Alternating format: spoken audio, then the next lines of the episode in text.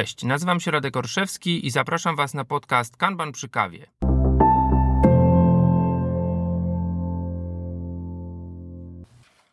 Witam Was serdecznie przy okazji 17 już odcinka podcastu Kanban przy kawie. Dziś będziemy rozmawiać o czymś, co powiedziałbym właśnie, znaczy bardzo wiele rzeczy e, dla bardzo wielu osób, e, co jest e, terminem często używanym, często nadużywanym. Zacznijmy jednak od jakiegoś, od jakiejś historyjki, od jakiegoś storytellingu, chciałoby się powiedzieć po staropolsku. Co roku pojawia się taki dokument jak Annual State of Agile. Ten dokument jest opracowywany przez firmę, w tej chwili już nie bezpośrednio Version One, ale przez firmę powiązaną z producentem oprogramowania do zarządzania, no właśnie, procesem wytwarzania takich produktów. Y, może wziąć w nim udział właściwie każdy, to znaczy to nie jest tak, że jest to proces y, jakiś wyboru, ma miejsce kto, kto tych odpowiedzi udziela. Y, zasadniczo każdy z Was może się co roku do takiej ankiety zgłosić.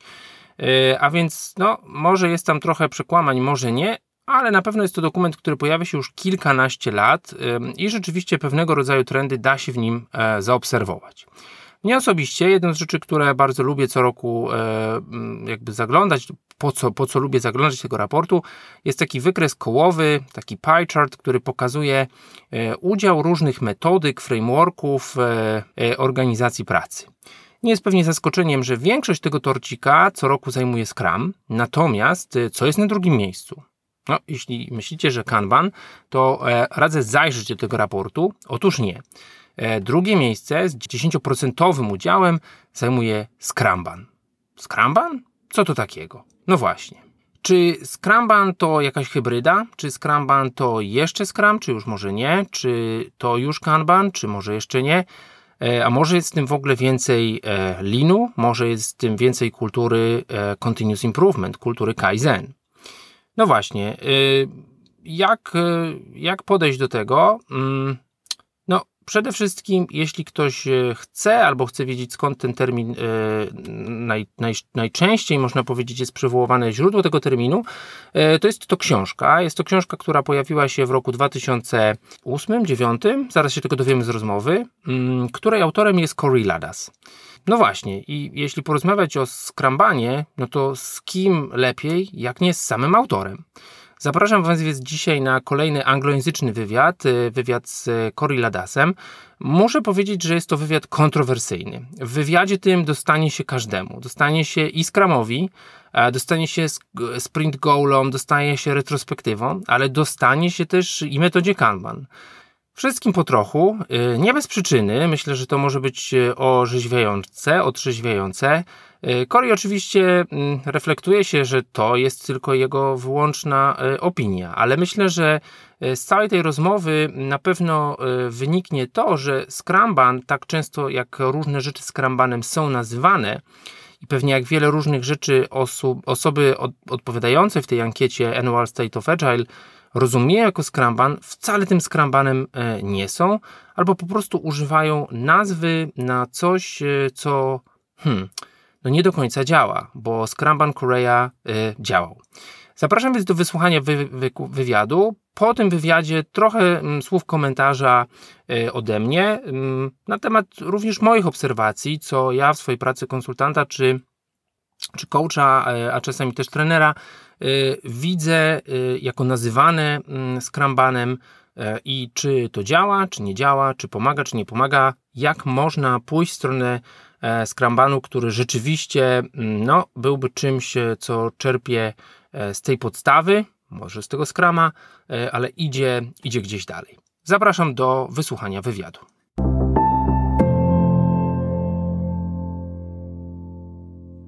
So today I have a special guest for our podcast. Um, I thought about recording an episode about Scrumban, and uh, then I thought, man, there's no better person to to talk about uh, Scrumban than Corey Ladas, and here here he is. Here's um, Corey with us. Um, Corey, so let's start with introduction. Um, if there's anyone, if there's anyone who doesn't know you uh, or doesn't recognize the name connected with the topic of Scrumban, be so kind to introduce yourself to our our audience. Uh, my connection to Scrumban is that I uh, created the first Scrumban project in 2004. Then I wrote uh, an essay called Scrumban in 2008, which I then developed into a book called Scrumban in 2009, which was also the first book about Kanban systems for software development. So even before before the so well-known Blue Book, right, by David Anderson, which was strictly about Kanban. Yes, that's right. Mm-hmm. Uh, you know, there's a, an interesting bit of history there that I think also some people probably have forgotten with time is that in 2008, David Anderson, uh, Jim Benson, and I were business partners uh, that the first version of the modus cooperandi uh, consulting firm was that partnership. So, I mean, I wrote the Scrumban essay, uh, you know, sitting across the hall from David's office. Mm-hmm. All three of us had a lot of interesting history that that brought us uh, all together in that place. Mm-hmm. Okay, so you you created the term, you you published the book. Uh, Scrumban was just one of uh, many essays that you can find in this book. Uh, the book had like a longer title that it's about Kanban systems uh, for uh, lean software development. Um, so I would say lots of, uh, for me personally, the most important concepts. so so being lean and and, and Kanban systems, pull systems, etc. Um, if I would ask you what was the origin of it. So if if uh, if our audience if if our listeners haven't read it of course we recommend it uh, very very much. Uh, it's a story right? It's a kind of storytelling of a team which is working uh, with some constraints of scrum framework and uh, and there's a decision uh, i would say conscious to to look for others way of, of working if you could give us some context about the team uh, and, and, and situation and constraints and the way you you uh, selected or you chose to to follow. The the idea of the Scrumban story is that um, you can use Scrum as a platform. The advantage of Scrum is that it's simple mm-hmm. and everyone understands it. Is Scrum are the practices of Scrum good? They're good to the degree that they're simple and they're a common understanding. Mm-hmm. Um, my feeling at the time was that you know as simple and underpowered as scrum is it's enough of a platform to adopt a strategy of continuous improvement and that rather than feed people another manual, another recipe about how to do another proprietary process, that the approach would be start with something very simple that everybody understands, and then draw from a body of knowledge like theory of constraints or design for Six Sigma or uh, lean or whatever, you know, to incorporate practices that address problems that you have for the problem that you're working on. Mm-hmm. I saw at the time a lot of tension in the Scrum community between people who were claiming that you know there was a, a, a rigid set of rules that you had to follow, and that if you're not doing Scrum by the book, that you're doing it wrong. Mm-hmm. And I think that idea of doing it wrong is totally wrong-headed. that you know that um, Jeff Sutherland and Ken Schwaber they didn't write a book about you. They didn't write a book about your business. They don't know anything about you, mm-hmm. right? And so you have to take those things as a starting point, as a general guideline for how to get organized, but then you have to take it somewhere else. And, right, so if you take seriously the Scrum idea of inspect and adapt, well, what is it that you're inspecting and adapting right if you're going to mm-hmm. change something what is it that you're going to change mm-hmm. right the practices and beliefs of scrum are absolutely as much of a target as anything else you might uh, be inspired to change and and i would argue since the practices of scrum are pretty mediocre they're ripe targets for change mm-hmm.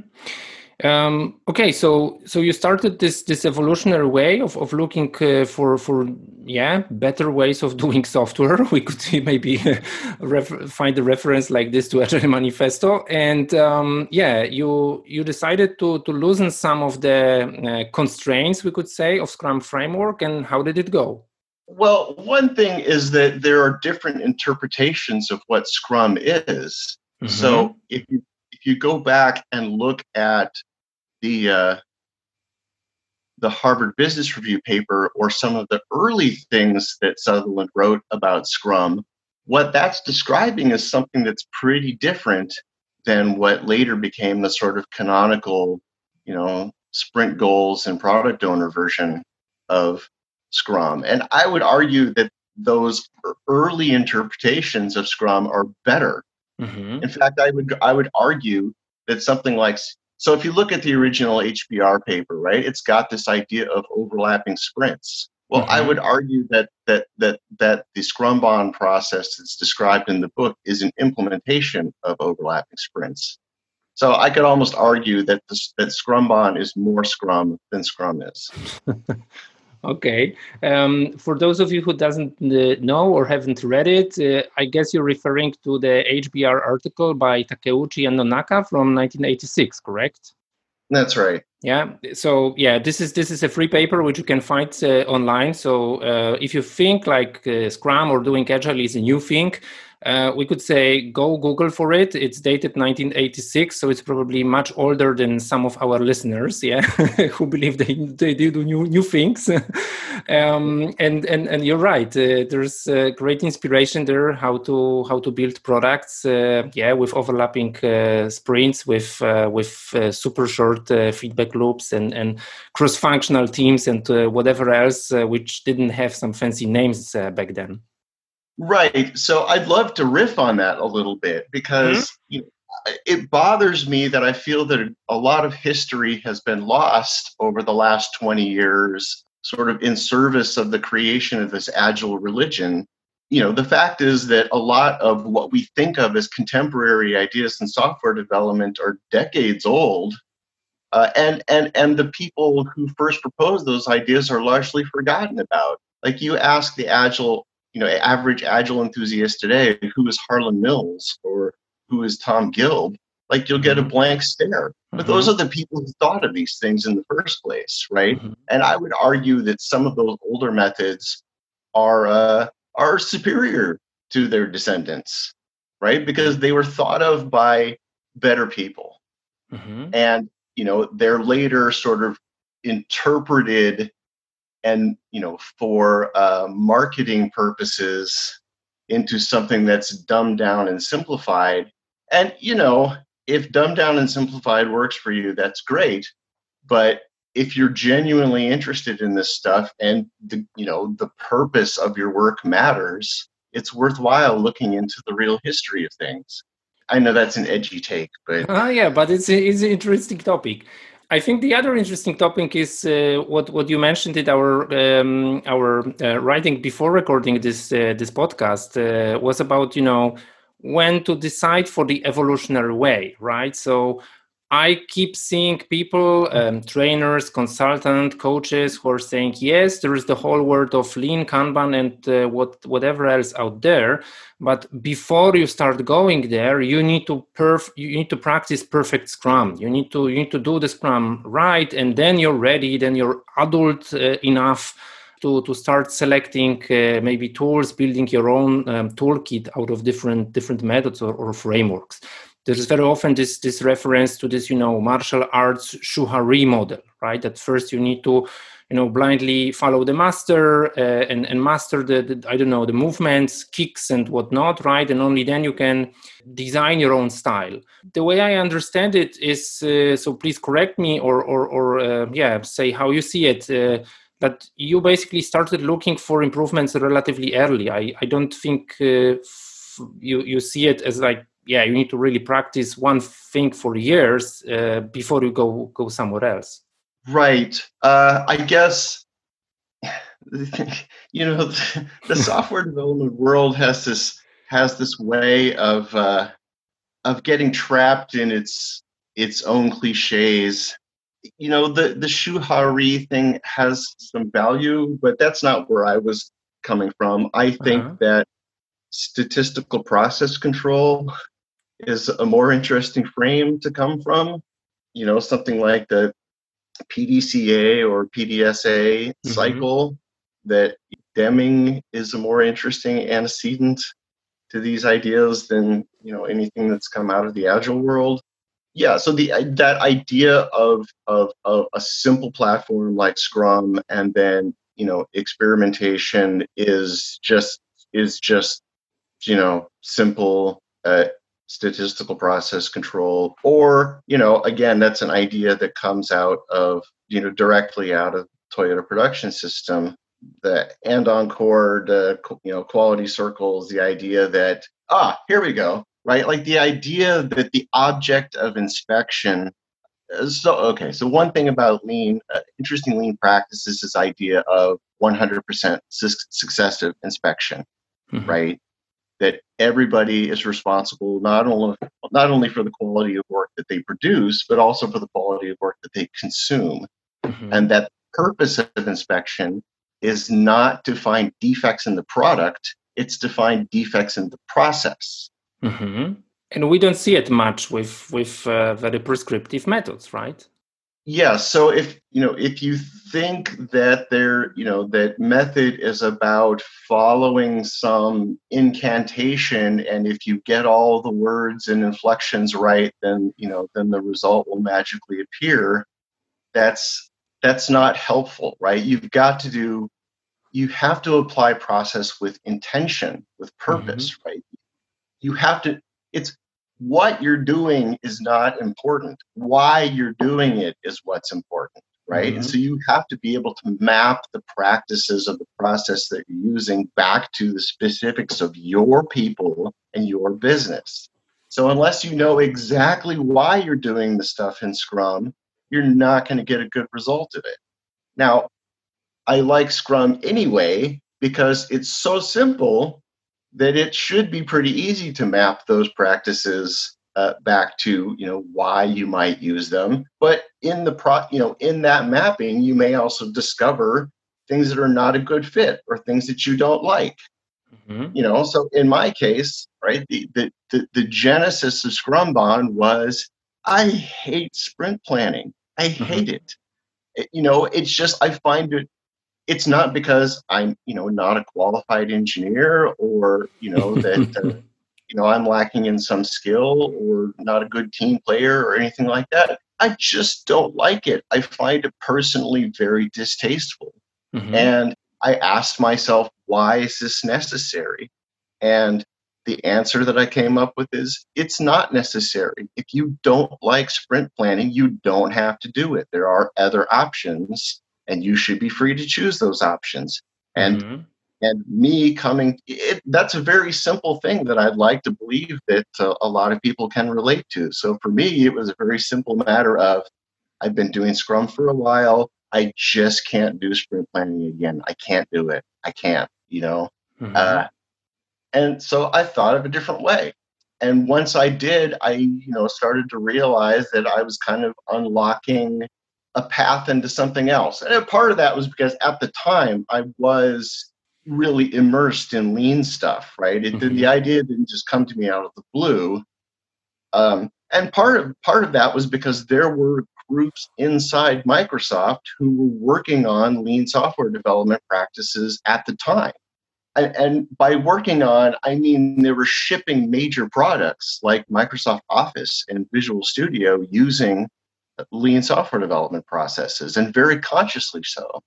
At the at, at the time, I was like sort of a vacuum cleaner of methodology. I was going out and learning as much as I could about every industry and every body of practice that I could find, trying to find solutions you know, to nasty problems like, you know, how do we get Windows Vista out the door?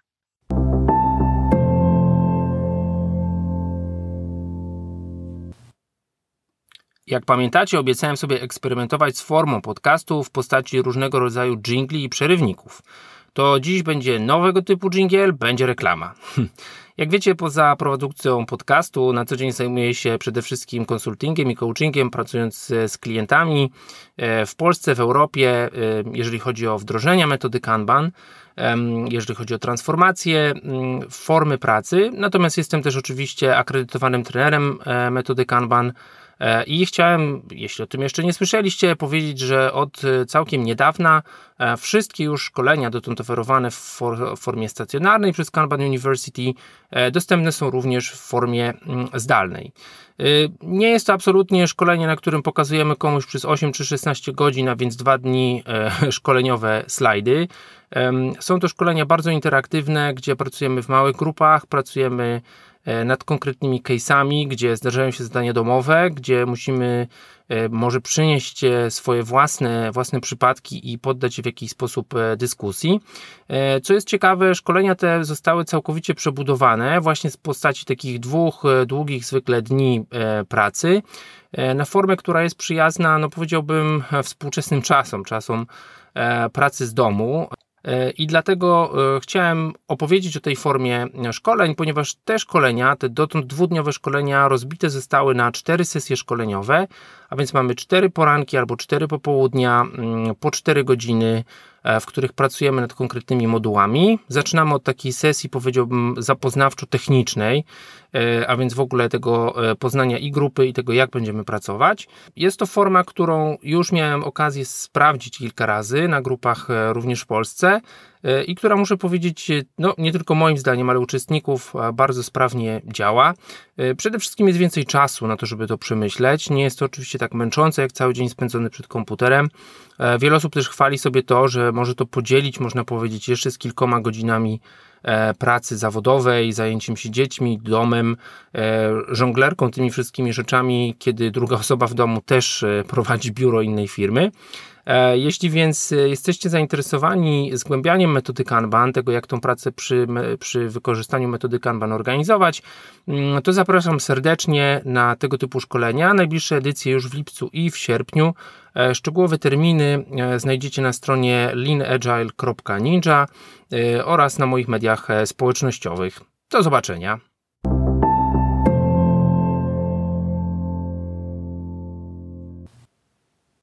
We are now in 2020 and every year we see the uh, annual state of agile. And uh, people actually report there what's the method that you use. Of course we see a huge part of the um, of the pie described as scrum but scrumban is there. And, and scrumban is there mm, i would say every year. I, I, and i keep meeting people who say like oh we do the scrumban uh, and i'm asking what what does the scrumban is for you and then they start uh, describing different kind of hybrids uh, some kind of Frankensteinish approach that uh, they, they they don't drop any of the Scrum practices, but you know, at the bottom of the board we have this lane for bugs or that, so we do both at the same time.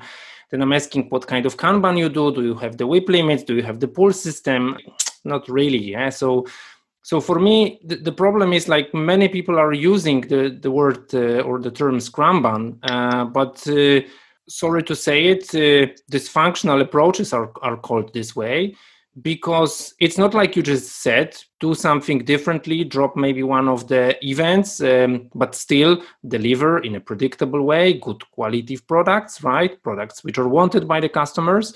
I guess these people who say they do scrumban in majority uh, they still have problems with you know defining what's the good product and what's wanted product etc and how to deliver it in a in a yeah predictable way. How do you see it? Do you also feel like the term is well let's let's not be afraid of the word abused or or misused scrumban has certainly been abused and to some degree i i allowed some of that to happen Mm-hmm. Some of it is inevitable, right? Like there are things that once they're unleashed in the world, they are they grow beyond control. People are just going to do what they're going to do with it. I've also been pretty hands off about it over the last few years, sort of, you know, giving people space to, to take it to where they want it to go. I, my hope was that you know other people would take up the uh, would understand and would take up the fight and would uh, you know steer things in a good direction and some of that happens mm-hmm.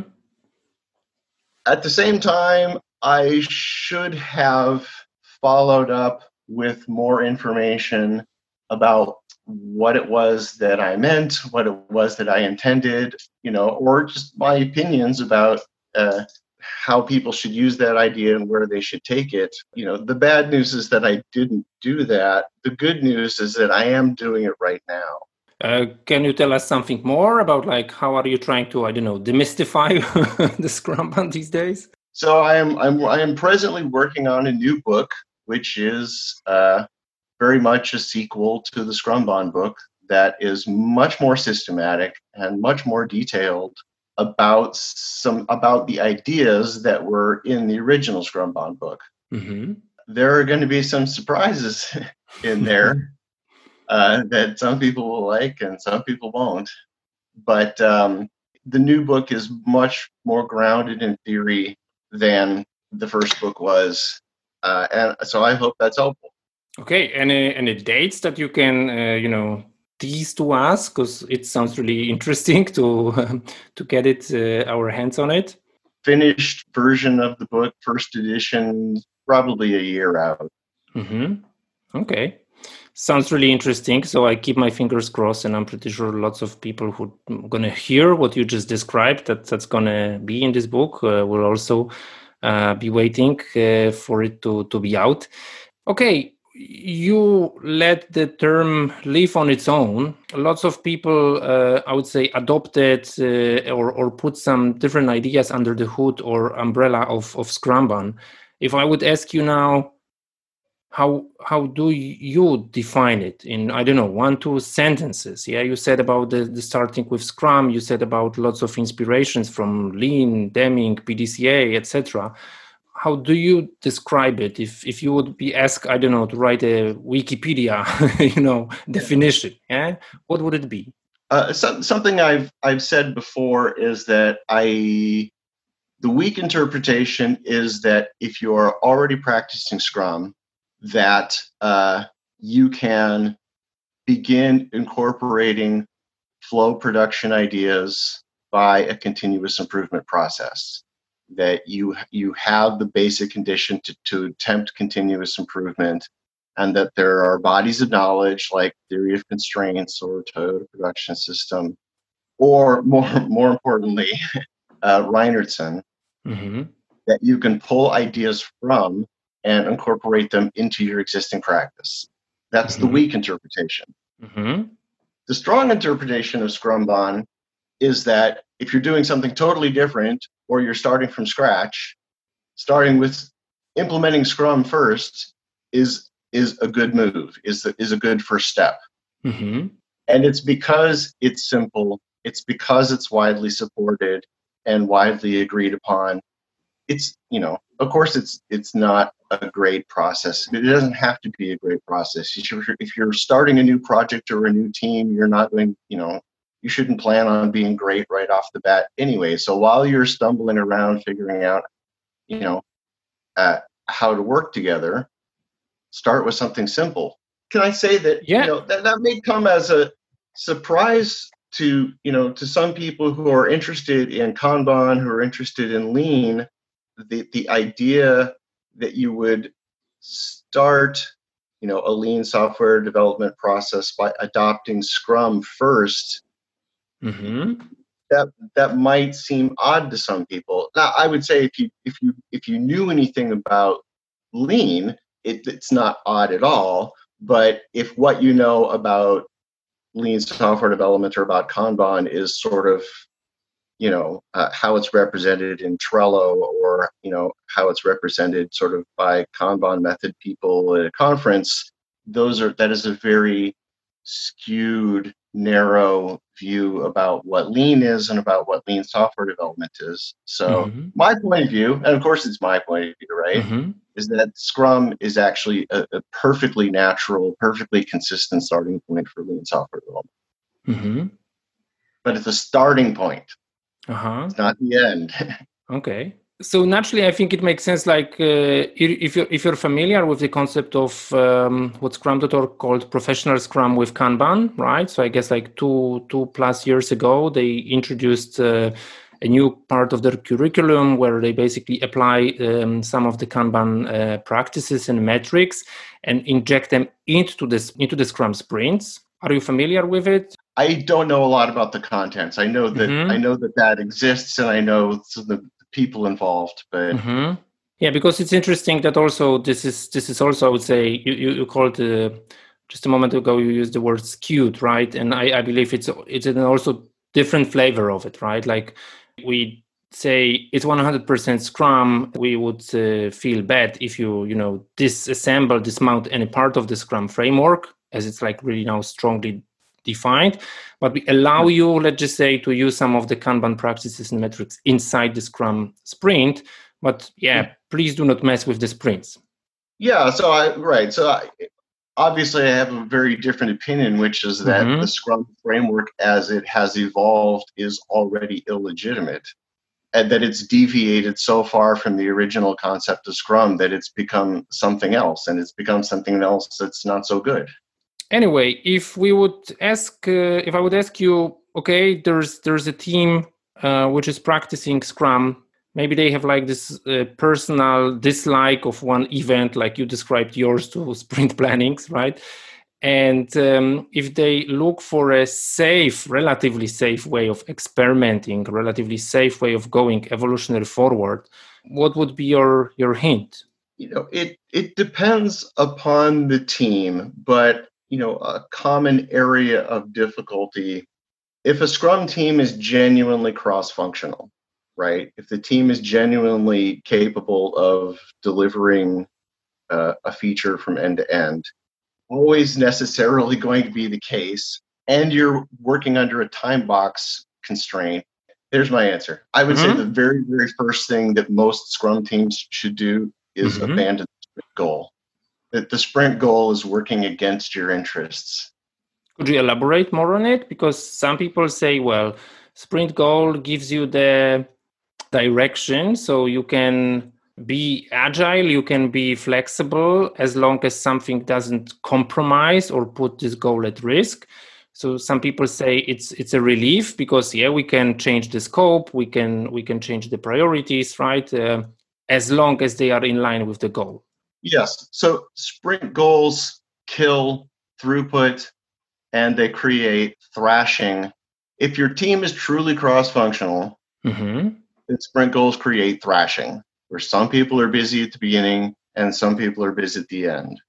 And it's, you know, this is a purely sort of mechanical, hydraulic kind of throughput problem where you've created this artificial batching constraint but just from a purely operational point of view, right? They create this sort of this it's this forced pipeline stall. That's not flow, right? If you're turning the faucet on and off, you know, once every week, that's not that's not continuous. That's not flow. So I, you know, I'd argue that right? That is the big lesson of the toyota production system right? That it's the it's it's flow production is the basic condition of continuous improvement mm-hmm. right? That there's an immediate sort of in the present logic of of of you know about controlling inventories and yada yada about flow production but that's not the real prize. The real prize of flow production is that it creates a, a foundation for continuous improvement. It creates the circumstances where continuous improvement are, is possible, right? That's why you should pursue flow. It, it's not about making things better in the present. It's about the possibility of making things better in the future. Look, if you're doing, you know, two week sprints and you're having a retrospective and you're talking about something that happened 10, to, 10 days ago, that's too late. I'm sure that there are effective retrospectives out there in the world, but most of them are not. And, you know, the root cause of bad retrospectives is sprint goals. Yeah, I think I think we have the point about retrospectives. I also see it. We we talk about things uh, too late, and very often we we don't have time to to plan an experiment following the the PDCA cycle that you mentioned, right? Because we are like hurrying for another sprint, for defining another sprint goal and, and, and whatnot. Yeah, it leads to multiple instances of, of retrospectives which do not lead to any any tangible improvement, even not to actions leading to improvement. And uh, yeah, it just uh, I don't know. People are fed up with with approach like this. Yeah, we we've been just venting, we've been just uh, talking, uh, but there's there's no follow up action. Yeah, so that's part of the magic of uh, WIP limits and mm-hmm. the value of inserting a WIP limit, you know, into a Scrum framework is that work in process is a leading indicator. Problems in workflow show up early mm-hmm. as accumulations of inventory. So it's it's you know it's it's the earliest possible signal that something is going wrong. Mm-hmm. And that's the time to take action, not in two weeks, now. Mm-hmm. That's also what, what I very often hear about people, you know, spending lots of time analyzing the cumulative flow diagrams, right? But it's yeah, it's looking at the past, and uh, if we would act um, instantly, yeah, during the daily meeting or something like this, uh, we could we could prevent it from from happening. Look, one of my gripes about Kanban method is about how closely the uh, WIP limits are bound to, uh, you know, a, a, visual control. That's a two-edged sword, right? The good thing is that that made Kanban method easier to understand. Mm-hmm. The bad thing is, is that those things don't need to be connected, right? There's no real reason to anchor uh, WIP limits to their their representation uh, on a whiteboard. Um, I, I, it's, it's not all that effective of a way to, to do it anyway. And yet it's easy to understand, and so it caught on. But the good thing about that is that you know by building something like a daily stand up around the whiteboard everybody can see how things are playing out in real time and it's mm-hmm. that ability to visualize the current state of the work in a public uh, environment or you know in a software tool. Mm-hmm. But it's that ability to see sort of traffic forming in real time that I think is a lot of the power of adding WIP limits to Scrum. Yeah, that that helps many teams. I believe it's it's also important, especially these days where like lots of teams were forced to work remotely. Uh, so of course we record this um, this this conversation during the COVID nineteen pandemic, right? I I had a conversation with Jim Benson some weeks ago. We also um, spoke about that. Um, how, how the visualization, even at the personal level, can help uh, allow yourself or, or people in the team to, to manage the flow um, or, or optimize for the flow of work in, instead of this, like you said, uh, having uh, up up fr- front loaded uh, um, work and then um, dealing with uh, yeah lots of uh, late work for other people in in the team. Thank you very much for this conversation. I hope that we demystified by um, these um, yeah um, uh, these these couple of minutes of conversation some some concept of what's what's behind uh, scrumban what was the story. How is it maybe still misunderstood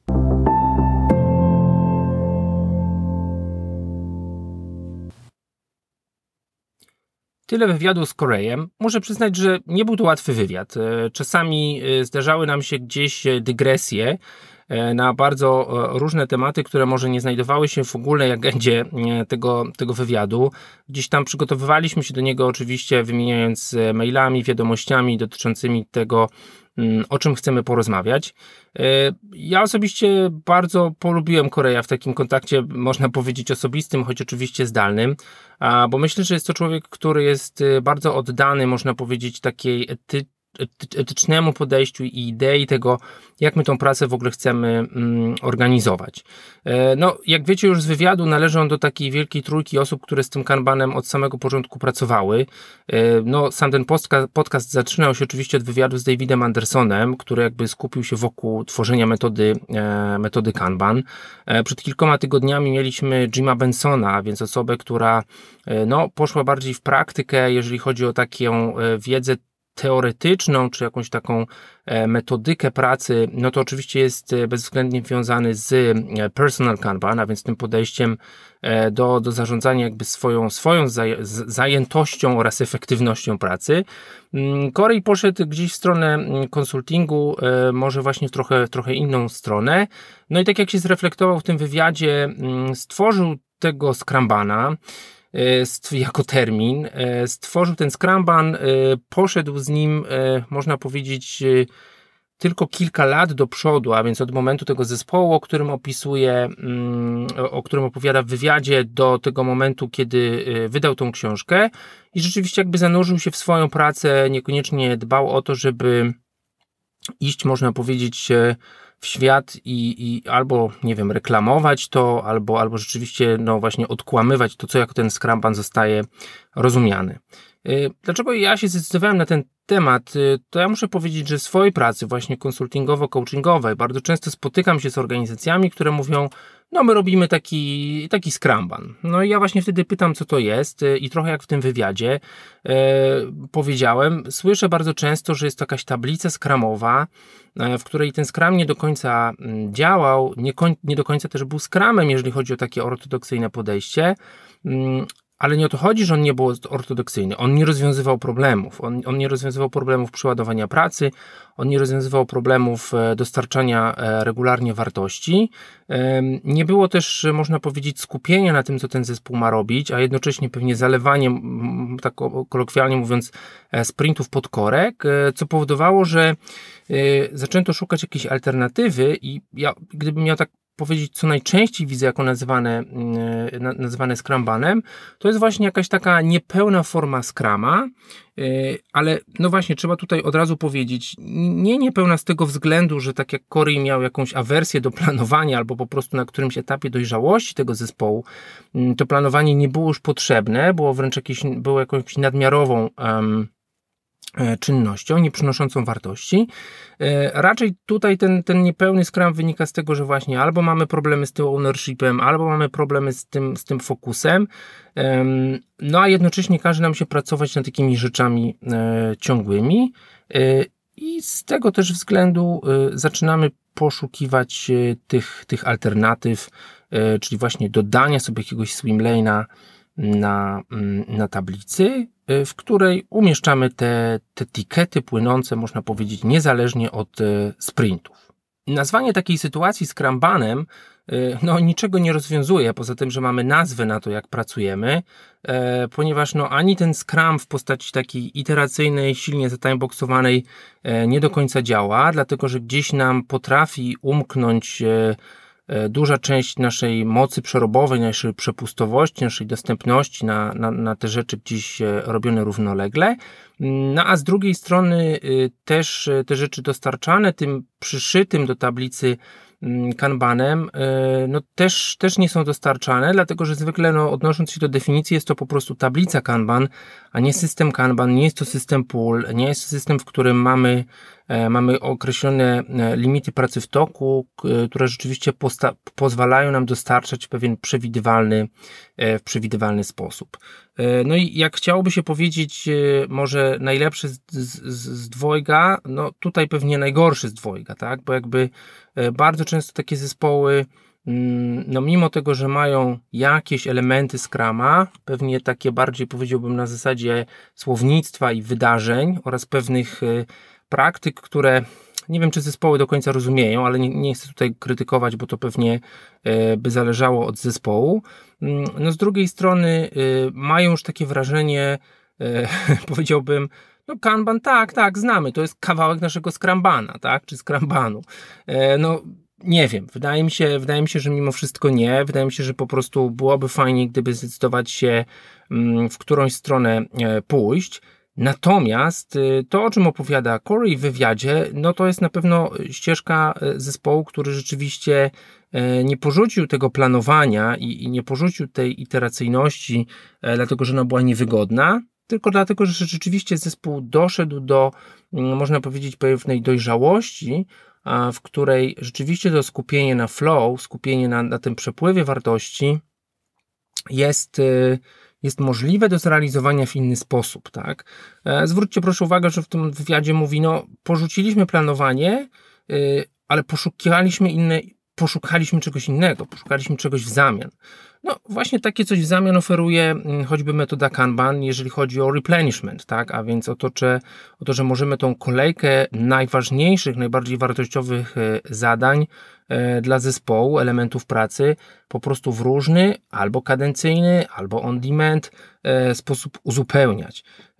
No ale to musi wynikać przede wszystkim z rozumienia tego, mm, co my chcemy osiągnąć, dlaczego my to robimy. Tak jak, tak jak Corey pod, podkreśla to w wywiadzie, no fajnie jest rozumieć pewnie, co robimy, ale jeszcze istotniejsze jest rozumienie dlaczego, po co, po co robimy rzeczy tak, a nie inaczej, co chcemy dzięki temu osiągnąć, to właściwie mm, wynika z tego, z tego dlaczego. Co, co jeszcze? No na pewno warto zaprosić Was do przeczytania tej, tej książki. Mm, tak jak powiedziałem w wywiadzie, ona ma taki podtytuł um, Kanban Systems for Lean Software Development. Rzeczywiście jest tam bardzo sporo o teorii kolejek, jest tam bardzo sporo teorii ograniczeń, jest bardzo sporo odniesień do, e, do Deminga, więc do klasyków Leanu, e, do, e, do państwa popendików, a więc osób, które ten Lean, można powiedzieć, przeszczepiły na, mm, na pole software developmentu. E, jeśli, jeśli dane Wam będzie trafić na tą książkę, to, e, to gorąco polecam. Natomiast jeśli kogoś rozczarowało to, że w dzisiejszym odcinku nie pojawiła się, no, Cory udzielił jakiejś takiej miękkiej definicji tego Scrambanu, definicja tego, jak to robić, no to ja bym powiedział, po prostu się zastanów, po prostu się zastanówcie jako zespół, e, dlaczego e, coś jest dla nas w Scrumie niewygodne, dlaczego chcielibyśmy robić coś e, z, z Kanbanu, coś, coś z Flow.